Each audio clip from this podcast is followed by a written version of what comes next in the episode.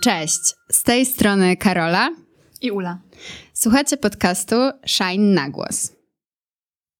E, dzisiaj z nami w studiu jest Ola Stachowicz, e, czyli studentka, już, już tak naprawdę nie studentka, e, Communication Designu w School of Form, która jako swój projekt dyplomowy, zakończeniowy zrobiła kampanię społeczną, projekt Zachmurzenia. I dzisiaj będzie nam o tym mówić.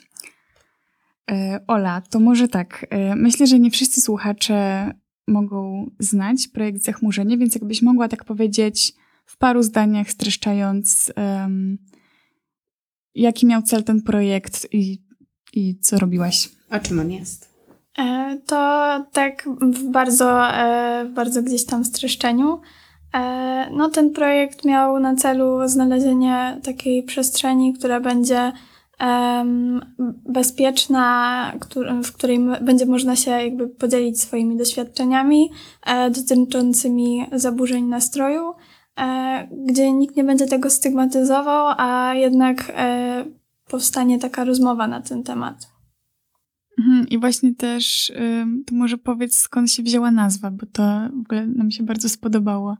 E, tak, e, to jest bardzo ciekawe, bo e, przyszła ona nagle do mnie. E, nazwa Projekt Zachmurzenie e, powstała od tego, że zawsze jest przez, mm, szczególnie przez starsze osoby, e, powtarzane do nas rozchmurz się, jakby nic się nie dzieje, uśmiechnij się, idź dalej.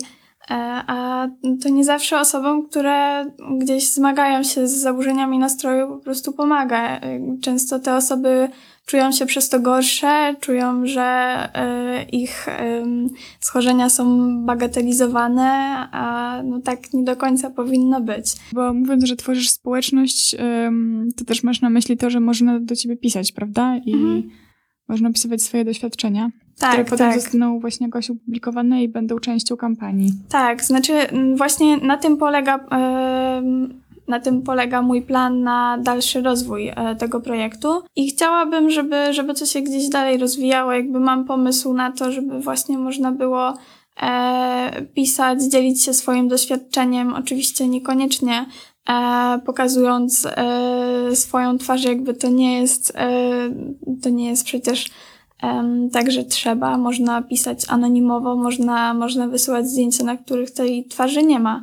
Powiedziałaś, że można się wypowiedzieć anonimowo i że nie trzeba się pokazywać, ale jednak ty w swoim projekcie zdecydowałaś się pokazać twarz i zdecydowałaś się podzielić swoim osobistym doświadczeniem i nie mówić z perspektywy osoby, która po prostu chce dać przestrzeń innym, ale też która jest jedną z takich osób, która potrzebuje tej przestrzeni, e, więc jakby w pewien sposób stałaś się sama użytkowniczką projektu, który stworzyłaś.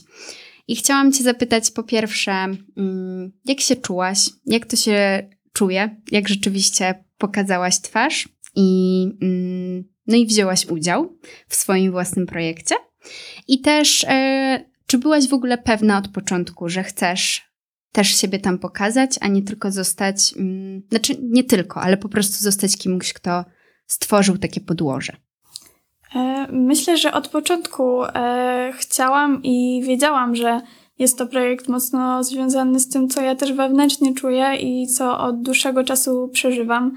E, więc stwierdziłam, że to jest bardzo dobry moment, żeby podzielić się moim doświadczeniem i żeby w jakiś sposób je wykorzystać, żeby pomóc też innym osobom. Wiadomo, nie było to łatwe e, podzielić się przed kamerą swoimi wszystkimi przeżyciami, ale miałam obok siebie też osoby właśnie znajome, które też zdecydowały się podzielić swoim doświadczeniem.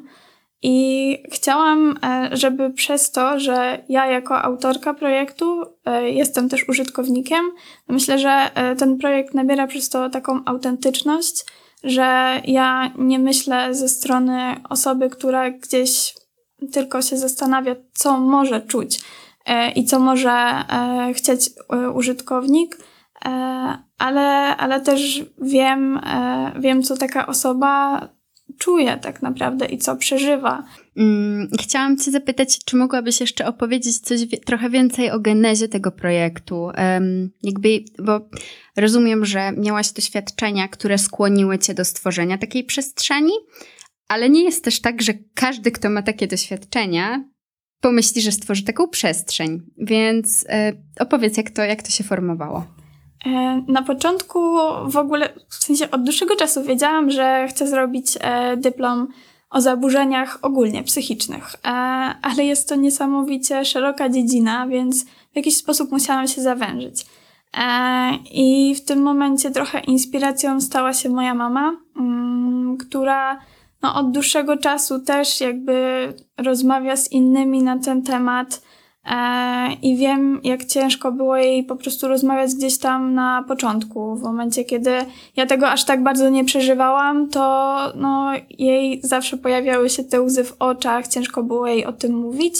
E, Czyli, przepraszam, mm -hmm. mówisz o tym, jak twoja mama mówi o twoich e, tak, doświadczeniach. Tak, okay. e, ciężko było jej opowiadać właśnie o moich doświadczeniach i ona była nie tylko osobą, on, ona jakby była osobą, która doświadcza tego, ale pośrednio. I myślę, że to była taka główna moja inspiracja, żeby, żeby powiedzieć e, o rozmowie w ogóle na temat zaburzeń. E, a potem przez e, wywiady pogłębione zaczęłam szukać tego, gdzie leży ten największy problem w tej rozmowie. No i z tych wszystkich wywiadów e, wyszło, że największym problemem jest e, środowisko, które mocno stygmatyzuje, um, które tak naprawdę no, nie wie dużo o, o tych problemach, ale też e, największą barierą jest po prostu samo rozpoczęcie takiej rozmowy. No bo ciężko jest sobie wyobrazić, że no, siedzimy, siedzimy i nagle wlatuje um, jak burza y, temat zaburzeń. No to są tematy, kiedy każda osoba od razu otrzeźwieje i, i pomyśli, okej, okay, to, to teraz mówimy na serio. E, I nie zawsze po prostu każdy ma tą odwagę, żeby, żeby zacząć to. A co tobie to dało, opowiedzenie um, twojej historii przed kamerą?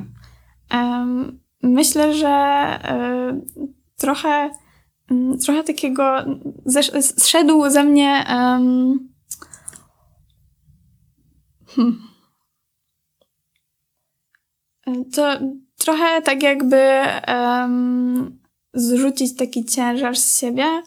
E, nie jest tak może, że ja nie rozmawiałam o tym, bo, bo rozmawiałam i, i z rodziną, i ze znajomymi, e, ale jednak e, taki, taki ciężar gdzieś tam spadł. Jednocześnie mam satysfakcję, że na bazie tego, co ja przeżyłam, mogę pomóc innym. I chyba to daje mi największą radochę, e, że, że jednak to było po coś i że to doświadczenie może, może komuś pomóc. Bardzo dużo też się nauczyłam e, na studiach mówić o tym, bo e, jednak School of Form tworzy taką atmosferę, może, może nie zawsze, nie wiem, ale mój, mój rok był na tyle wyrozumiały i na tyle kameralny, że po prostu rozwinęliśmy e, taką umiejętność szczerej rozmowy o naszych problemach, o naszych emocjach. A to była duża grupa na roku was? E, nasz rok e, skończył tak naprawdę chyba 23 osoby, ale na samym communication design było około 12-13 osób. E, w zależności ile akurat było, było tych osób na miejscu, ale też pracowaliśmy w mniejszych grupach, e, dwu, trzyosobowych, spotykaliśmy się też w mniejszych grupach. To tak, wtedy każdy... 20 mhm. osób to jest grupa, w której tak, tak. już można, można, się poznać. Tak, można stworzyć jakąś intymność, powiedzmy. Dokładnie. I, I my też się spotykaliśmy po prostu w mniejszych grupach. E, no tak naprawdę ciężko jest nie poznać tych osób, jeżeli siedzi się z nimi codziennie od 8 do 20 e, e, przy komputerach w jednej sali, je się z nimi, potem wychodzi się z nimi na imprezę, jakby to, to ciągle są ludzie, którzy są w naszym życiu na co dzień. W, u ciebie w filmie um, pojawia się to stwierdzenie coming outu, e, jeśli chodzi o właśnie depresję. E, I Powiem szczerze, że pierwszy raz się w ogóle spotkałam z tym, żeby ktoś mówił o coming outie takim, e, jeżeli chodzi o zdrowie psychiczne, bo raczej zazwyczaj się go używa w kontekście e, orientacji seksualnej. Albo mm. dyplomów ASP. Albo dyplomów ASP, dokładnie.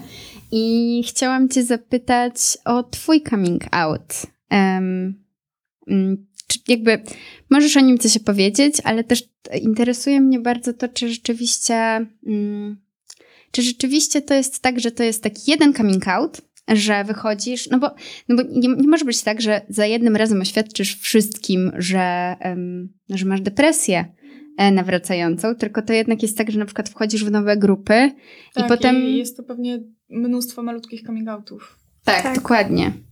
Więc jak to było u ciebie? E, tak, to faktycznie jest mnóstwo malutkich coming outów. E, i na początku zaczęło się to od rodziny. E, no, później miałam problem e, z, z szkołą, z nauką, więc e, gdzieś oznajmiłam to moim przyjaciołom. To też było w jednych momentach łatwiejsze, w innych trochę mniej.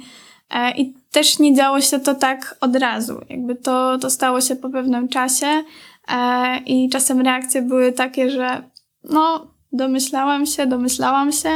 E, widać to było.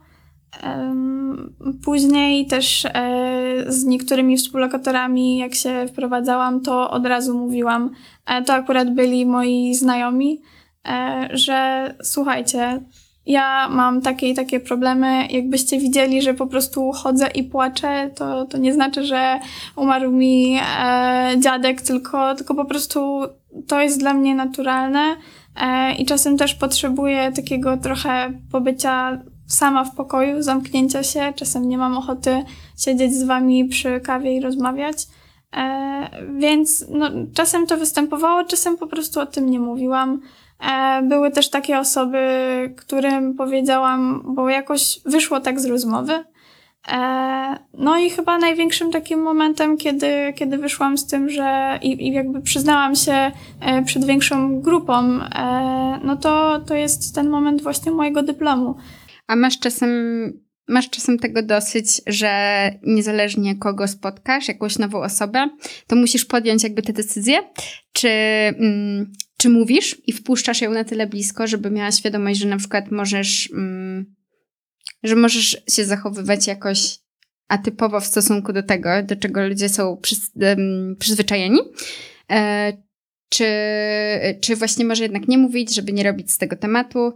Jakby masz czasem coś takiego, że o, znowu kogoś poznałam i po prostu znowu to jest temat, albo właśnie to nie jest temat. Troszeczkę tak. Um, no teraz e, mam jakby z tym mniejszy problem, no bo istnieje w internecie filmik, gdzie ja się do tego jakby e, otwarcie przyznaję. E, więc jeżeli poznam kogoś e, bliżej, kto gdzieś tam mnie obserwuje na Instagramie, no to raczej nie mam z tym problemu, bo prędzej czy później on to znajdzie. No to co, trzymamy w takim razie kciuki za dalszy rozwój projektu, bo wiemy już, że, że jest w planach dalszy rozwój. Też e, do wszystkich naszych, do wszystkich osób, które nas dzisiaj słuchają, mówimy, że słuchajcie, jeżeli chcecie się podzielić swoimi doświadczeniami e, związanymi z zaburzeniami psychicznymi, to jest projekt Zachmurzenia, który jest przestrzenią, gdzie można się podzielić tym, czym chcecie. Dziękujemy Ci bardzo, Olu. Dziękuję bardzo. Dzięki za rozmowę. I do usłyszenia za dwa tygodnie. Trzymamy kciuki. Cześć. Cześć!